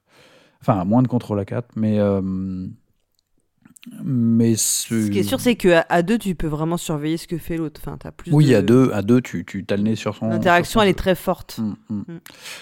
Mais euh, mais c'est pas le, enfin c'est pas du tout le, le format, c'est pas du tout le gabarit. Hein. La partie c'est c'est c'est 20 20 30 minutes. Enfin sur, sur la boîte, il marque, euh, il marque 30 minutes. Ouais, c'est, quand tu joues assez vite, c'est, du 30 minutes. Mais donc, que tu sois lent, ça va être du maximum 45 minutes. Quoi. C'est, pas pas la catégorie dans laquelle il boxe. On n'est pas sur du, du race avec ses 45 minutes mini. Je suis pas d'accord avec ça parce qu'il y a des jeux euh, aussi euh, très très courts comme ça ou très très simples qui, malgré tout, je vais prendre deux exemples de Knizia, Les Cités Perdues et Shoten Toten on peut dire quand même que c'est des jeux vraiment très épurés. C'est des jeux à deux. C'est des jeux à deux, certes, mais c'est des jeux épurés avec très peu de règles. Et vu qu'il y a un côté aléatoire de la pioche, eh ben, ça fait quand même que d'une partie à l'autre, euh, parce que tu brasses beaucoup de cartes aussi, hein, du coup, c'est ça. Hein, mais vu que tu brasses beaucoup plus de cartes dans ces deux jeux-là, et eh ben, d'une partie à l'autre, il y a vraiment euh, des trucs qui changent et il peut se passer des trucs euh, de fou et c'est cool quoi. Après c'est ouais. je le trouve aussi répétitif de la même façon que Splendor. Je trouve OK, moi moi je trouve pas, tu vois parce que de fait que tu as l'ordre des cartes qui arrive enfin il y a vraiment une importance dans ces deux jeux-là de l'ordre des cartes qui arrive dans ta main. Euh, j'ai l'impression que ouais, tu dois vraiment euh, réfléchir, prendre des paris, prendre des risques, etc. Euh, je trouve ça beaucoup plus intéressant. Et pareil, enfin Love Letter, bon après on pouvait débattre du fait qu'il soit simple ou pas, mais moi j'ai vraiment l'impression qu'il est quand même très très simple comme jeu bah, le fait que les cartes ont toutes des petits pouvoirs différents, et on peut prendre aussi Majesty, dont on a parlé tout à l'heure, qui est aussi un jeu de Marc-André, le fait que toutes les cartes aient des petits effets différents, bah, je trouve que ça, ça, ça, donne cette rejouabilité, tout en gardant un jeu simple, qui me semble euh, tout aussi accessible aux débutants et tout aussi court, quoi. Donc euh, voilà, moi, moi je, je pense pas que c'est nécessaire euh, pour, pour avoir un jeu court d'avoir un truc répétitif, mm. quoi donc toi tu, toi, tu dis ça tient au fait que les, les, cartes, en fait, ont juste un coup d'achat, oui, elles sont toutes... Il n'y a, a, rien qui les distingue après de prendre une carte. Oui, bah après, c'est pas que ça, puisque finalement, tu vois, on pourrait dire que dans Shoten Toten, c'est pareil, toutes les cartes finalement sont pareilles. Mais c'est aussi que, quel que soit l'ordre dans lequel elles sortent dans Splendor, finalement, ça ça change quasiment rien. Enfin, tu vois, il y a cinq couleurs, mais finalement, les cinq couleurs fonctionnent toutes pareilles, elles ont pas d'identité, quoi. Après, moi, moi, pour le coup, j'ai joué aux extensions. Euh, récemment, là, quand j'ai joué sur l'appli, j'ai joué aux extensions. Je me suis sacrifié pour vous, pour, pour, pour, préparer cette chronique. Et euh, il y a une extension qui fait que les couleurs ont un petit, euh, une, petite variété. Hein, qui, qui, fait que si tu investis dans une couleur, tu, as, tu vas avoir des petits bonus différents selon les couleurs dans lesquelles tu investis. Ça, j'ai trouvé ça plutôt cool. je saurais pas dire le nom de l'extension, mais. Enfin, c'est une extension, mais il y a quatre modules dedans, donc ça, c'est un des modules. Euh, par contre, les autres modules sont complètement chiants, euh, je trouve. Mm. Mais euh, j'avais bien aimé ce module-là. Mais ce qui est dommage, c'est que dans ce module-là, d'une partie à l'autre, les, les couleurs qui te donnent des petits pouvoirs, là, c'est toujours les mêmes. Ça aurait été trop cool que d'une partie à l'autre, ce soit aléatoire, quoi. Bon. C'est pas grave. on, on, parle surtout du jeu de base, et moi je trouve que voilà, le jeu de base, il, il est beaucoup trop répétitif, et ça, fait que j'ai l'impression que je réfléchis toujours à la même chose d'un tour à l'autre, et déjà que je réfléchis qu'un tour sur trois parce que le jeu il est, il est super calculatoire. Hein. Moi je le, je le concède, c'est pas le seul jeu que j'ai dans ma ludothèque. Hein. Hmm. Euh, sur le sentiment, de, sentiment que procure le jeu, vous avez d'autres choses que vous voulez ajouter? On en a déjà parlé, mais, mais juste histoire de donner un point positif quand même, j'aimais bien quand même cette idée là que, que j'ai découvert récemment de stratégie des, des cartes hautes là. Je ne sais pas si c'est quelque chose que l'auteur a vraiment pensé. Il est dans, dans les interviews qu'il donne, il dit que justement il avait été assez étonné de, de, justement découvrir ce genre de stratégie. Donc je pense que même s'il se dit qu'il est, euh, euh, je sais plus, il avait fait des études de finalement des maths ou des, enfin un truc comme ça ou un truc de, de mm. enfin un truc un peu de, de, de, calculateur quoi. Il a un profil plutôt de calculateur. Il n'avait pas nécessairement euh, pensé à penser à ce genre de stratégie. C'est assez marrant. Ok, ouais. Euh, finalement, je trouve cette stratégie beaucoup plus intéressante à dérouler que le, la stratégie normale qui est finalement euh, ce que le jeu te propose de base, c'est-à-dire euh, le côté moteur. Moi, moi je trouve les jeux à moteur, souvent c'est un peu énervant parce que justement, au bout d'un moment, tu, tu joues plus et tu fais que dérouler ton moteur. oui, tu joues de façon un peu mécanique finalement. Mais ouais. Ouais, c'est-à-dire que tu, tu fais ou plutôt automatique, enfin, je sais pas, mm. tu réfléchis même plus à ce que tu fais et t'as même pas forcément envie de prendre de risques sur. Bon, moi je. ouais, c'est ça. Mais et, surtout, si tu te plantes, c'est fini, quoi. Je pense que ça dépend aussi des tempéraments des joueurs, non? Je... Enfin, si tu te plantes au début, surtout. Les jeux à moteur, en général, ils sont très punitifs. Bon, peut-être pas Splendor, je sais pas trop, mais. Ah si, c'est punitif. Ouais, si, si, si, tu rates les tes premiers tours, c'est, enfin, c'est, tu, tu joues juste pour faire de la figuration, quoi. En, gros, si, as, si, tu prends une, si tu prends une carte et que les autres dans, les, dans le tour d'après ou le même tour ils n'ont pas, ils ont pas de carte, c'est c'est pas irrattrapable, mais c'est moins bien barré quoi. Théoriquement, euh, le premier jour il prend une carte, le deuxième il prend une carte, et, etc. Et, et ça, et ça s'enchaîne quoi. Enfin, je veux dire, euh, sinon. Oui, il faut, il, faut qu'à ton deuxième tour tu prennes une carte, sinon tu prends vraiment du retard quoi. Mm.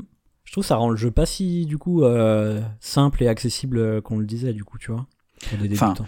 si, si, si, on suit tous la même stratégie, hein, si mm. on suit une stratégie justement des, des grosses cartes, euh, mm. là, c'est pas du tout le, le même deal. Hein. Tu vas te retrouver avec une personne qui va avoir 20 cartes et l'autre personne qui va en avoir 7. Donc, euh, forcément, il y, a, y, a de la, y a de la perte de temps.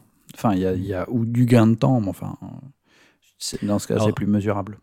Alors, du coup, tu vois, la stratégie des grosses cartes, je trouve qu'elle donne plus le sentiment de course dont tu parlais tout à l'heure. Mm. Et euh, j'ai l'impression que dans les jeux, pour qu'il y ait un sentiment de course, il faut toujours qu'il y ait une stratégie à court terme et une stratégie à long terme. Euh, là où c'est très visible, c'est par exemple dans les jeux de cartes à collectionner style Magic. Euh, dans Magic, il y a toujours un joueur en gros qui est plus, qui doit être agressif et l'autre qui doit contrôler le joueur agressif pour survivre assez longtemps afin de gagner la partie et de sortir ces, gros, ces grosses attaques et ces, gros, ces grosses créatures. Bon, je sais pas si vous jouez beaucoup à Magic, mais que vous connaissez ces principes-là, mais j'ai l'impression mhm. que ça peut s'étendre un peu à tous les jeux où, quand il y a une course, il faut, faut choisir entre rush ou, prendre le temps et faire une stratégie à long bah, ouais, t'as ça dans Splendor, c'est bien, ça tombe bien.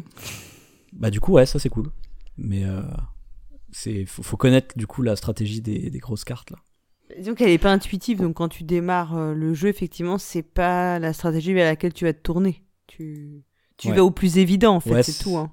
C'est pas vraiment ce que le jeu te propose, en fait, ouais. Il t'incite pas à le faire. Et là, là j'ai une, une, réflexion qui m'est venue de tout ce qu'on venait de dire. En fait, j'ai l'impression que l'opposé total de Splendor, ce serait un genre un jeu de Stefan Feld. Parce que dans les jeux de Stefan Feld, justement, c'est tout l'inverse. C'est genre, tu peux limite faire des trucs un peu intuitivement.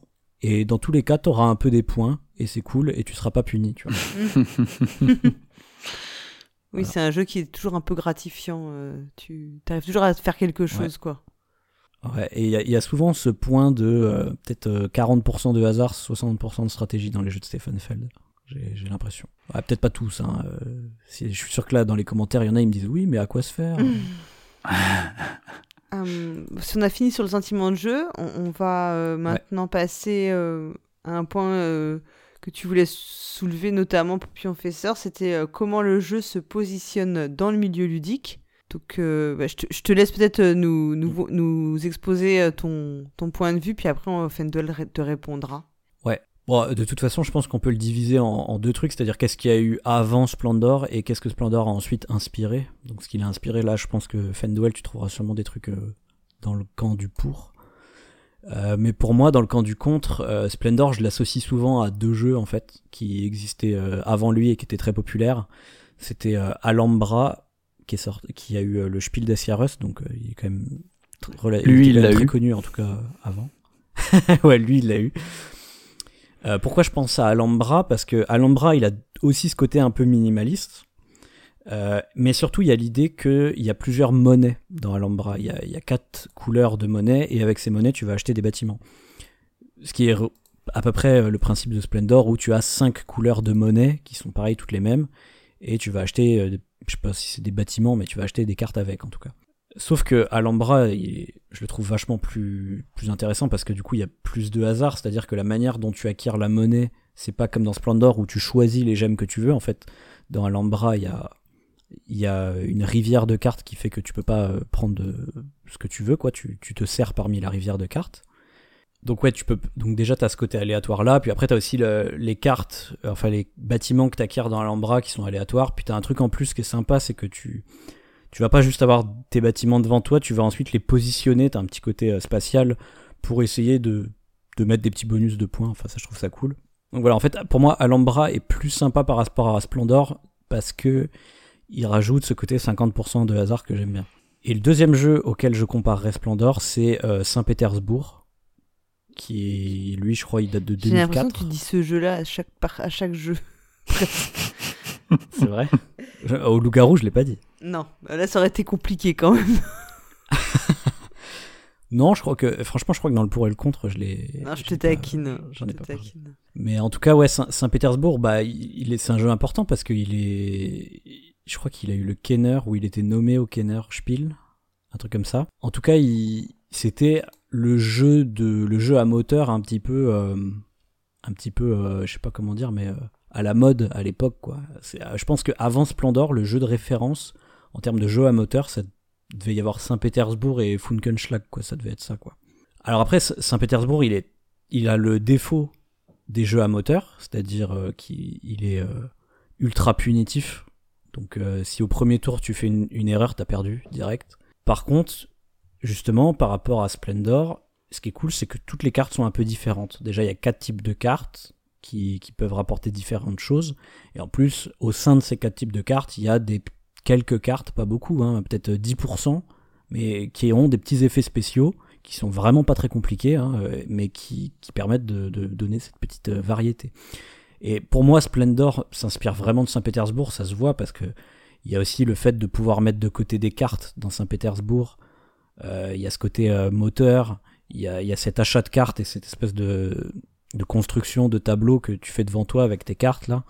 Donc pour moi, il y a, à mon avis, je sais pas si Marc-André s'est vraiment inspiré de ça, mais à mon avis, euh, c'est- très proche de Saint-Pétersbourg et de Alhambra. Et du coup, comme on disait tout à l'heure, j'ai l'impression qu'il a épuré, il a pris ces deux jeux, il les a épurés, et finalement, qu'est-ce qu'il a gardé, qu'est-ce qu'il a gardé de chacun de ces jeux? Bah, le côté jeu à moteur de Saint- de Saint-Pétersbourg, et le fait qu'il y ait plus- plusieurs monnaies dans Alhambra, ce qui est pas forcément le, le truc le plus intéressant d'Alhambra, en fait. Ce qui est intéressant d'Alhambra, c'est, c'est tout le reste, en fait. Et ce qui est intéressant dans Saint-Pétersbourg, je trouve, c'est aussi tout le reste. Donc euh, j'ai, l'impression que finalement, il a enlevé de ces deux jeux tout ce qui était cool, à mon sens, quoi. Voilà. Oui, donc il a, il a gardé le pire des deux jeux presque au lieu de garder le meilleur, c'est ça pour toi? Bah, pour moi, c'est ça. Je suis, je- c'est, cool qu'il y ait plusieurs monnaies, mais pff, ce qui dans Alhambra, ce qui, est, ce qui est trop cool, c'est par exemple que quand tu payes tout pile avec ta monnaie, t'as le droit à une action bonus. Donc du coup, t'essayes, quand tu vas acquérir ta monnaie, de, d'obtenir une somme euh, afin d'acheter tel bâtiment que tu prévois d'acheter, mais du coup, euh, potentiellement, l'autre, il a peut-être les cartes en main pour l'acheter, et ça, tu le sais pas parce que c'est secret et qu'il y a des informations cachées, contrairement à Splendor. Voilà. Toi, Fendel, t'as bah, Saint-Pétersbourg, je pense que oui, tu as joué, et Alhambra aussi. Ouais, mais c'est des, mais c'est des. Alors, j'ai pas joué à Saint-Pétersbourg, mais j'ai joué, à, j'ai joué à Alhambra, mais c'est des plus gros jeux. Pour moi, on n'est pas, on n'est pas du tout. Enfin, on est moins dans du gateway game que, que pour du Splendor. Euh, Alhambra, euh, non, c'est un petit jeu quand même. Bah oui, mais pareil, t'as pas, tu peux pas, tu peux pas expliquer nécessairement euh, chaque action par, euh, par, par, par une phrase. quoi. C'est un peu plus compliqué. Il y a des mécaniques de trucs imbriqués les uns dans les autres. Tu dois prendre ça, puis ensuite avec ça, tu dois prendre ça. Et puis si t'as pas la monnaie, bah, tu vas, tu vas lâcher plus, etc., etc. Donc c'est Enfin, il y a, c'est un niveau un peu plus, un peu plus profond, un peu plus, un peu plus riche. hein, euh, c'est bien aussi, mais c'est, Saint-Pétersbourg, je suis d'accord, hein, il est complètement euh, plus haut niveau. Mm. Mais euh, non, pour le coup, Alhambra, enfin, franchement, par rapport à Splendor, il est, il est très légèrement au-dessus pour moi. Mhm. Très, très léger. Ok. Quant aux inspirations, a priori, ce que disait, euh, ce que disait l'auteur, c'est assez. Euh, Enfin, je, je sais pas si c'est de la blague ou pas, mais il dit que c'est euh, finalement euh, Carcassonne et, euh, et les Aventuriers du Rail, et que, bah, en gros, t'as quatre actions, t'en choisis une, et que lui, s'était basé vraiment sur cette idée-là de se faire un jeu. basé sur des maths et, avec cette, notion de, quatre actions parmi, par, enfin une action parmi quatre. Euh, il il cite pas plus en tout cas ni Alhambra ni euh, ni Saint-Pétersbourg, même si, euh, c'est des jeux grosso modo, je pense de la même époque. C'est quoi? C'est 2003 ou 2000 euh, Je sais plus les. Enfin, Alhambra et Saint-Pétersbourg, les deux là, oui, sont contemporains, mais par contre, par rapport à Splendor, ça a genre 10 ans de moins quasi. hein. Ouais, ouais, bien sûr, bien sûr. Non, mais, euh, Oui, mais tu- voulais dire par rapport à Catan, par rapport à Catan et des trucs comme ça, et- ouais, c'est Ah, 2001. ok, ouais. c'est les Par rapport années aux jeux plutôt qui 2000 que. Ca- Catan, c'est 95. Aventurier du Rail, c'est 2004. Oui, Carcassonne 2001, mais en gros, oui, on est Ouais. d'accord que c'est c'est quand même un peu plus un peu plus tôt. Bon, il a aussi été sélectionné comme Alhambra dans le dans le pour le Spiel, donc c'est pas c'est pas un Kenner, c'est pas un jeu de connaisseur, donc euh, ouais, c'est un jeu accessible. Alors est-ce que est-ce que le, le Spiel de 2003 est euh, est finalement vraiment la même catégorie que le Spiel le Spiel euh, 2015. ou le nommé, le nommé euh, de 2000 Mm. 2014, c'est euh, 2014 ou 2015, je sais plus. Bah, 2000 S'il est sorti en 2014, probablement 2015. Euh, non, c'est 2014. C'est face à Camelot. Il y avait, il y avait Camelot et il y avait euh, Concept. Tout le monde pensait que ça allait être un Français, qu'elle allait l'obtenir. Euh, bref, c'est pas grave. Ah, En tout cas, en tout cas, euh, c'est marrant qu'il cite euh, Carcassonne, Catan, etc. Parce que Carcassonne, c'est pas du tout un jeu où tu choisis parmi quatre actions et Bah, en, en fait, je pense que si ton petit personnage, tu sais, tu peux le, tu peux le placer euh, Ah, soit couché dans le champ, soit sur le chemin, soit Mm. dans la ville, soit. euh, ah oui, de quatre manières. Ouais, ouais. c'est Dans le ça. monastère, ouais. Ok, je vois. Mm. Oui, mais c'est pas. Ouais, ok, t'as pas ce choix de disponible à chaque tour. Non, non, mais je pense que c'était ça l'idée, quoi, tu vois, de, d'avoir, euh, de Ouais, pouvoir je- résumer le truc en, en, en quatre phrases. C'était, c'était l'idée à la base. Pour le coup, Alhambra, tu vois, je trouve que ça se rapproche vachement plus de ça. Alors, Alhambra, c'est soit t'achètes, soit tu prends, enfin, soit tu prends de la thune, ce qui est l'équivalent de prendre des diamants dans dans Splendor, soit t'achètes un bâtiment en dépensant ta thune, ce qui est l'équivalent d'acheter un bâtiment en dépensant tes diamants dans Mhm. Splendor. Euh, bon, après la troisième action d'Alhambra, elle vient du côté spatial, qui est euh, que tu peux en fait, quand tu achètes un bâtiment, si tu peux pas le placer parce que tu as des problèmes spatiaux euh, dans ton tableau, plus tard tu as une troisième action qui est de le placer réellement sur ton tableau. mais ça, pour moi, c'est des un- lourdeurs. C'est des lourdeurs. C'est un peu comme des- si tu le des réservais. contraintes, C'est un peu comme euh, si tu le réservais. Pardon, vas-y. Ouais, pardon. Je voulais dire juste, c'est un peu comme dans Splendor quand tu réserves un bâtiment. Tu vois, c'est tu, veux le prendre, mais pas pour tout de suite, quoi. Tu vois. Donc, euh, du coup, dans l'Ambra, ça se fait dans un autre temps, quoi. C'est-à-dire, c'est une action d'acheter pour le prendre, et ensuite tu peux le poser. quoi. Mais, mais tu vois, bah, moi j'ai le- sentiment qu'il il a viré cette. euh, si tu le compares à Alhambra, si vraiment il, il s'est basé sur Alhambra, bon, il, il le dit pas, mais, mais on pourrait l'imaginer, bah, pour moi il a Je, je viré dis ce pas qu'il s'est truc-là. basé. Je dis pas qu'il s'en est basé. hein, attention. Je dis juste que Alhambra est mieux. quoi. Oui, j'ai bien compris. De toute façon, si, sinon tu aurais dit le mot plagiat depuis bien longtemps. Mais. Mais, euh, mais ouais, pour moi, il a viré ce côté-là euh, du placement euh, localisé qui est pas, qui est pas, qui est pas si, enfin de la localisation du, du, du, truc qui est pas, qui finalement pas, pas forcément super satisfaisant, quoi. Voilà. Alors que moi, au contraire, je trouve ça très satisfaisant justement de construire son petit truc et de, bien aligner les choses et tout. Mais bon, à la place, il a mis un jeu à moteur. Au lieu d'avoir un côté spatial, il a rajouté une règle en mettant le côté que ça va te réduire le coût des trucs suivants. Ça aussi, tu vois, finalement, c'est une règle en plus. Pour moi, à chaque fois que tu trouves une règle pour Alhambra, tu trouves une règle pour Splendor qu'il a, qu'il a remis à la place. Donc c'est pas, Pas faux. Hmm. c'est pas tant plus complexe que ça, je trouve. Parce que pareil, t'as l'histoire des nobles. Ça, c'est un truc qui n'existe pas dans Alhambra finalement. Mais... Mais ça, c'est pas mal. Ça fixe des objectifs. Ça te, tu vois, ça te donne une. euh, Tu, tu, tu, tu, tu peux, en plus, visuellement, quand le jeu est posé devant toi, bah, tu peux voir une, une sorte d'échelle. Quoi. Tu vas te dire, tu vas grimper sur Ouais, cette ouais. marche-là, sur cette marche-là, sur cette marche-là, sur cette marche-là, et tu vas atteindre le noble qui est là. Quoi. Non, ça, ça je dis pas, je trouve ça cool. Mais c'était juste pour te dire qu'il y avait quand même des petites règles dans Splendor et que Mm. c'est pas un jeu si épuré que ça. euh, relativement à Alhambra, je pense qu'il joue à peu près dans la même catégorie de complexité. quoi. Pas faux. Et après, vous vouliez parler des jeux. Moi, j'ai j'ai juste joué à Saint-Pétersbourg, donc j'avais pas trop. euh, J'avais rien à dire sur Alhambra, je suis désolée. Euh, et sur les jeux qu'il a inspirés, enfin, sur. euh, tu voulais parler de ça aussi, des inspirations. euh, Enfin, qu'il Ouais. avait des jeux qui ont succédé, qui ont On fait peut-être pas fait un ça sortant mieux. de grand jeu. On fait pas un Bah non, sortant c'est de ça, je suis, un, je suis un peu embêtée là. Garde ça pour Non, sortant de grand jeu. C'était juste si jamais t'avais euh, t'avais envie de dire euh, ouais, mais il a quand même inspiré plein de bons jeux, euh, pourquoi pas. hein, mais moi, moi, moi, je songe par exemple à, à le pour et le contre sur euh, Azul, qui Ouais, voilà, été fait par Flavien et c'était Flavien et Astien, c'est ça? Ouais, moi je trouve qu'il ressemble beaucoup. Enfin, il a des points communs, même si. Et, et je pense qu'effectivement, le point commun vient justement de ce que Fendo elle a dit. C'est-à-dire qu'aujourd'hui, il y a un style. Alors, moi, j'appelle ça le minimalisme à l'européenne. J'avais fait une chronique dessus. Mm. Et euh, c'est tous les jeux où justement, t'as quatre actions c'est euh, prendre, un, euh, prendre une, euh, je sais pas, une ressource ou payer cette ressource pour acquérir euh, un truc que tu vas construire euh, sur un petit plateau personnel. Et euh, en avait parlé dans sa chronique sur, je sais plus, l'autosatisfaction, voilà. Où il disait, c'est comme ça que tu fais un gateway game aujourd'hui, c'est c'est juste, t'as deux actions comme ça pour, pour acquérir ou acheter quelque chose, et ensuite, tu te fabriques un petit tableau, et à la fin, t'as un truc tout joli devant toi, quoi.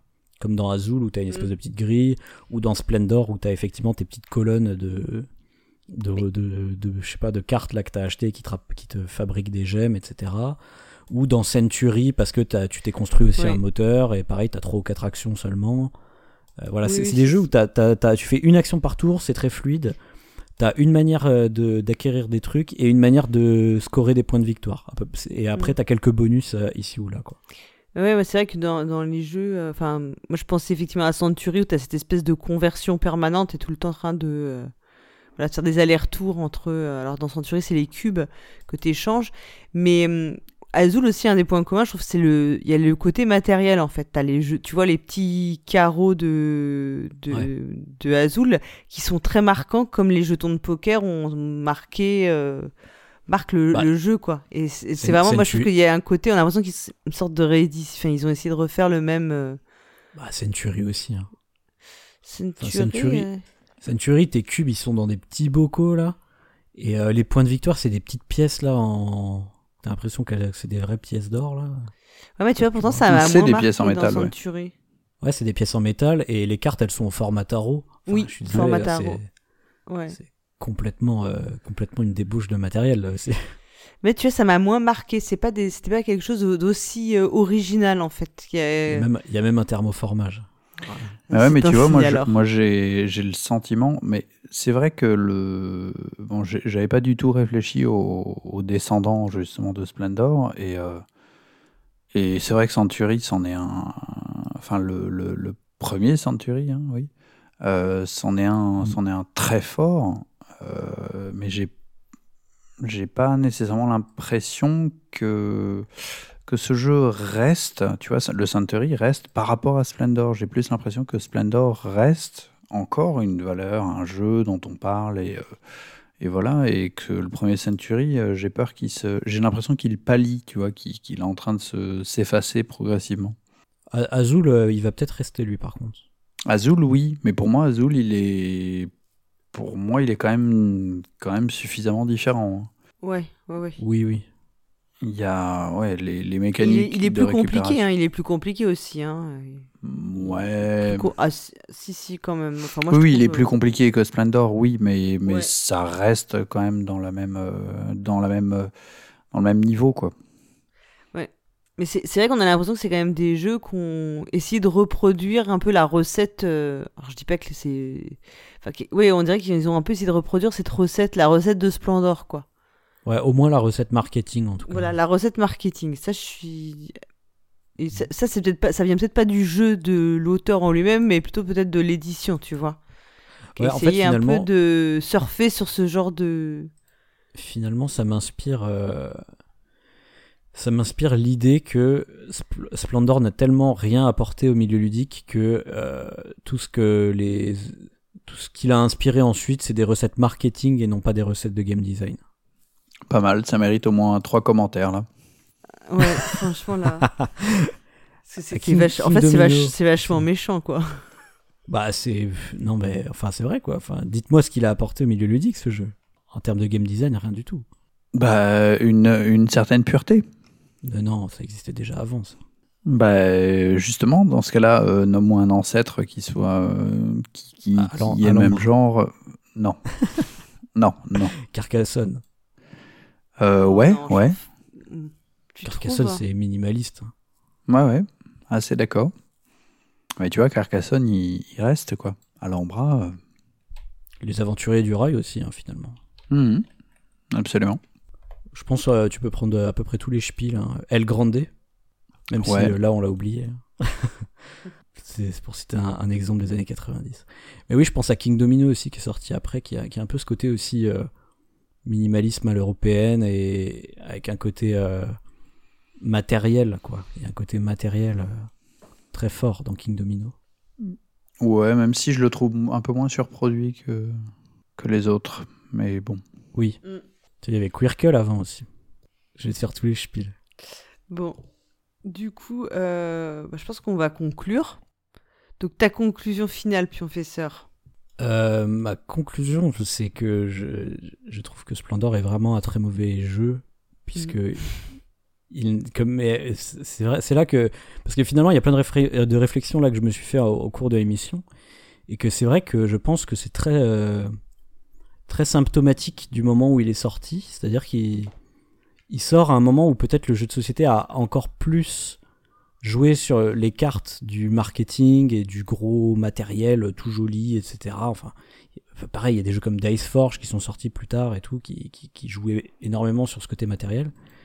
Et euh, j'ai l'impression que pour se rendre accessible à, à plus de plus de plus de gens, euh, le jeu de société a du coup dû se, se, métamorphoser un petit peu et, et, aller de plus en plus vers ces jeux euh, très simples, mais qui, qui, jouent surtout sur le matériel pour être attirant. Et du coup, forcément, bah, moi, de mon point de vue, vu que je joue depuis plus longtemps, je me dis, bah, moi, le côté matériel, en fait, je m'en fiche. Et euh, je me dis, bah, ce jeu-là, il apporte juste rien au milieu ludique. Et son apport marketing, en fait, bah, je m'en fiche, puisque moi, je suis déjà un joueur, donc je vais pas être attiré par ça. Voilà, c'est ma conclusion. Et toi, Fendoel Eh bien, moi, je suis euh, dépité par autant de, de snobisme dans le, dans le jeu de société qui, qui est extrêmement répandu. Hein. Insultez-moi si, si vous êtes euh, snob dans les commentaires, il n'y a pas de problème. Je, je sais que j'en aurai beaucoup. Mm. Euh, voilà, le jeu de société, il y a société dedans. C'est fait pour être ben, justement joué en société. Donc ça veut dire qu'il ben, faut accepter qu'il y ait d'autres personnes et donc, bah, justement, c'est une, une clé, hein, euh, une clé pour, euh, pour, euh, pour rendre le jeu de société un petit peu plus, ouvrir un petit peu plus notre, notre, notre univers extrêmement fermé du jeu de société sur, sur du plus grand, sur, pour du plus grand nombre. Et, voilà. Et rien que ça, c'est super louable pour un, pour un jeu. Et ensuite, euh, oui, c'est pas un jeu ultra profond. Oui, je ferai pas 800 parties. Euh, et j'ai dit que j'ai fait 50 euh, parties, mais oui, je les ai pas faites le jour même, c'est sûr. Hein, depuis 2014, j'ai eu le temps de les faire. Mais honnêtement, quand je sais que j'ai des joueurs à ma table qui, qui vont... oui, Fendoel, il il, s'y connaît un petit peu en jeu de société, tu peux m'en ramener un? Bah ouais, euh, Splendor, ça vient complètement parmi mon top 10, euh, on va dire, des, des jeux que j'aurais tendance à, euh, à amener. Et je sais que ça passera crème, quoi. Et que, que tout le monde passera un bon moment. Et que et peut-être que même après, il y en aura qui en referont un euh, tout seul sans, sans, même me poser la mm. question euh, après quoi voilà. Et c'est exactement ce que ce qui est bien avec le jeu de société quoi. Je vais juste répondre un petit peu quand même parce que euh, je, je, suis totalement pour la démocratisation. Juste parce que tu me fais dire des trucs que je n'ai pas dit alors je vais quand même répondre. Je ne suis pas contre enfin je suis même pour la démocratisation du jeu de société. Je suis très content qu'il y ait de plus en plus de gens qui jouent hein. moi j'ai toujours justement présenté des des jeux à mes amis, etc. Je leur ai fait découvrir, bien avant que Splendor n'existe, le milieu du jeu de société. Et du coup, il y avait déjà des jeux, euh, des jeux qui me permettaient de, de, les introduire euh, au milieu. Mais c'est pas un jeu pour toi. Ce que, ce que j'aime pas, c'est de le faire avec. Euh, des, mauvais jeux. Des mauvais jeux. non, mais ouais, déjà. Mais surtout, juste avec du matériel et du strass et des paillettes, quoi, tu vois. Puis, puis, puis, surtout, je sais très bien que Space Cowboy, ils le font pas pour démocratiser le jeu de société, ils le font pour se faire du fric. Donc, euh, mais il faut pas. Euh, mais en quoi est-ce pas louable? Ils ont besoin de lancer leur boîte, je te rappelle. Mais je, je, dis pas que c'est pas louable, je dis juste que c'est pas la raison pour laquelle ils ont, ils ont fait ça. C'est pas pour démocratiser le jeu de société qu'ils ont fait ça. Mais, mais ils. Enfin. on va pas refaire le débat, mais tu, tu, tu te dois d'être, de proposer un jeu qui soit assez grand public pour pouvoir te faire une locomotive. Le- la locomotive, tu peux pas la générer. C'est ton moteur. Tu, tu peux pas la générer. tu peux pas la générer avec juste du, du, du geek. Euh, c'est Oui. pas possible. Non, Mais Ça, je suis d'accord. si mais- tu veux faire un long seller, le, le geek, Ça, c'est le point de vue fait des la, dent- la vente à court terme. point de vue des éditeurs, moi. Le, le Ouais, geek, il te fournit ça. tes sous pour euh, deux ans. Mais si tu veux avoir des sous pour 10 ans pour ta boîte, bah, tu es obligé de faire un long seller. Donc, tu es obligé de pouvoir avoir un truc qui, qui, soit, euh, qui soit accessible sur du, du grand public. C'est pas. Je, je suis d'accord avec toi. Je Il dis faut que tu que- ouais, faut, et t'es obligé de sacrifier un peu pour ça. Bah oui, il y a des. Juste ça n'a rien à voir avec la démocratisation du jeu de société. C'est pas parce qu'une boîte elle grossit que le jeu de société est plus démocratisé. Preuve en est, aujourd'hui on est on est six ans après Splendor et le jeu de société est toujours un média de niche. N'en déplaise au, à ce que les journalistes disent chaque année, euh, le jeu de société est toujours un média de niche. hein, je suis désolé. Mais là, ce sera un autre débat. On pourra refaire le, un autre débat dans un autre format là. Ce sera Ouais, plus un le pour le contre. Euh, bon bah écoutez, là vous avez conclu là, ça suffit. hein, il faut, euh, il va falloir. Je vous demande de vous arrêter, messieurs. Oh, mais on fait ça pour les commentaires, tu sais. Oui, je sais, je connais votre côté provocateur. Ah, c'est surtout le professeur, hein. moi, moi pas Ouais, du tout. Non, pas du tout. Non, non, on a dit lui c'est le rubis, tu es le saphir, donc tu es la sagesse. oui, bah oui. Tu m'as donné ce rôle. oui, voilà. Je t'ai donné le, le rôle du passionné. Et, toi, Paul. Gara, du coup, euh, Paul Gara, qu'est-ce que tu penses de Splendor Eh ben, moi, je vais vraiment faire mon rôle de diamant. Je vais vous réconcilier parce que euh, moi, je trouve que c'est, euh, tu vois, c'est un jeu auquel j'ai, j'aime bien jouer, mais je trouve que ça, a un il a un côté très répétitif, donc clairement, je peux pas enchaîner les parties et même, euh, tu vois, euh, je laisse toujours passer du temps entre les parties. Il y a que sur la tablette, mais ça, c'est plus pour des raisons parce que sur la tablette, je joue à plein de jeux à la con, donc euh, c'est pas un critère du tout. Euh, après, euh, je trouve que dans les jeux, euh, les jeux passerelles, euh, oui, ils fonctionnent euh, plutôt bien. Et c'est vrai que tu peux euh, le sortir. Enfin, moi, j'ai toujours plaisir à en faire une partie, mais de temps en temps, quoi. C'est vraiment à petite dose, on va dire. Donc, je suis pas comme toi. C'est pas une souffrance d'y jouer pour moi, mais c'est pas forcément un jeu que je sors très souvent. Donc, mais je l'ai, tu vois, quand même, je l'ai à la maison. Donc ça, enfin, et je revendrai pas. Enfin, je- voilà, j'ai je le garde. Donc moi j'ai un avis un peu, euh, tu vois, euh, en- entre les deux quoi. C'est, j'ai un, en fait, tu vois, c'est un avis neutre en fait, un peu froid comme le jeu. euh. non mais c'est vrai, tu vois, le jeu provoque pas d'émotions fortes chez moi, donc je ne sais pas si c'est un signe ou pas. Enfin, Ouais. Je l'aime bien, mais sans plus quoi. c'est horrible de dire ça.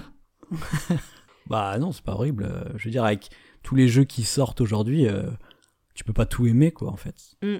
Ouais, ouais, non, voilà, c'est pas. euh, Enfin, bon, c'est pas le type de jeu auquel je suis particulièrement. C'est pas mon type de jeu favori. Je suis pas super forte non plus. euh, Mm, mm. Voilà, et comme j'y joue pas souvent, bah, je fais toujours les mêmes conneries, c'est-à-dire de jouer, d'acheter des petites cartes. Donc je suis hyper lente à me développer et c'est toujours. euh, enfin, je pense que si je joue contre des gens qui connaissent bien le jeu, bah, je me prends toujours des tôles, ce qui au bout d'un moment, bah, peut- enfin, moi je m'en fous un peu, mais euh, pas toujours agréable, quoi. Donc voilà, donc c'est pas. Ah, mais je réfléchis là, mais tu vois, un bon moyen, par exemple, de démocratiser le jeu, ce serait plus de toucher des populations qui seraient pas actuellement euh, euh, trop touchées par le jeu de société, et qui est aujourd'hui un truc réservé à du CSP+, tu vois. Bon, il faudra qu'on fasse un débat là-dessus, un vrai débat sur Ouais, la ouais, faut peut-être démocratisation mieux garder du nos jeu arguments société. pour les débats. pour un C'est vrai. hors série, euh, un hors série, euh, tu sais, un crossover euh, Team Est contre Team Ouest. Mm. Voilà, donc on va conclure. Donc, euh, donc que vous ayez aimé notre émission ou non, bah, faites-le nous savoir hein, en laissant. Qu'est-ce qu'on laisse, Pionfesseur, sur le site podcast.proxy-jeu.fr On laisse hein, Énormément de commentaires. énormément de commentaires. Il l'a dit. Voilà. Donc là, c'est, euh, on vous En les expliquant réclame. bien que vous Que préférez vous soyez snob ou pas, hein, on accepte tous les commentaires, il n'y a pas de problème. que vous vouliez pas des euh, je sais pas des, des gueux dans le dans le milieu du jeu non je rigole c'est pas on va on déforme les propos c'est pas c'est pas bien Ah non, moi, c'est l'inverse que je dis, justement. c'est vrai alors euh, mais en fait on dit tous la- l'impression qu'on dit tous la même chose mais pas de la même manière c'est terrible Ouais, c'est ça. et donc on rappelle que proxy c'est avec un i et jeu avec un X. Et bien sûr, donc sur notre site, vous trouverez toutes les infos sur les sujets que nous avons abordés pendant cette émission. Et puis vous trouverez aussi le lien vers notre Tipeee si vous avez envie de faire partie de nos tipeurs. Ce qui est important aussi, c'est de nous nous contacter ou de, de partager ou de laisser des petits messages sur les réseaux sociaux, donc sur Twitter, Facebook et Instagram. Donc euh, partagez euh, voilà l'émission, parlez-en à vos amis, laissez-nous des commentaires et parlez-en autour de vous, c'est très important. Et puis bah on se retrouve dans dans deux mois pour un nouvel épisode mystère pour euh, le pour et le contre. Hein, on va pas dévoiler tout de suite le jeu. Et en attendant, jouez, Jouez bien. bien.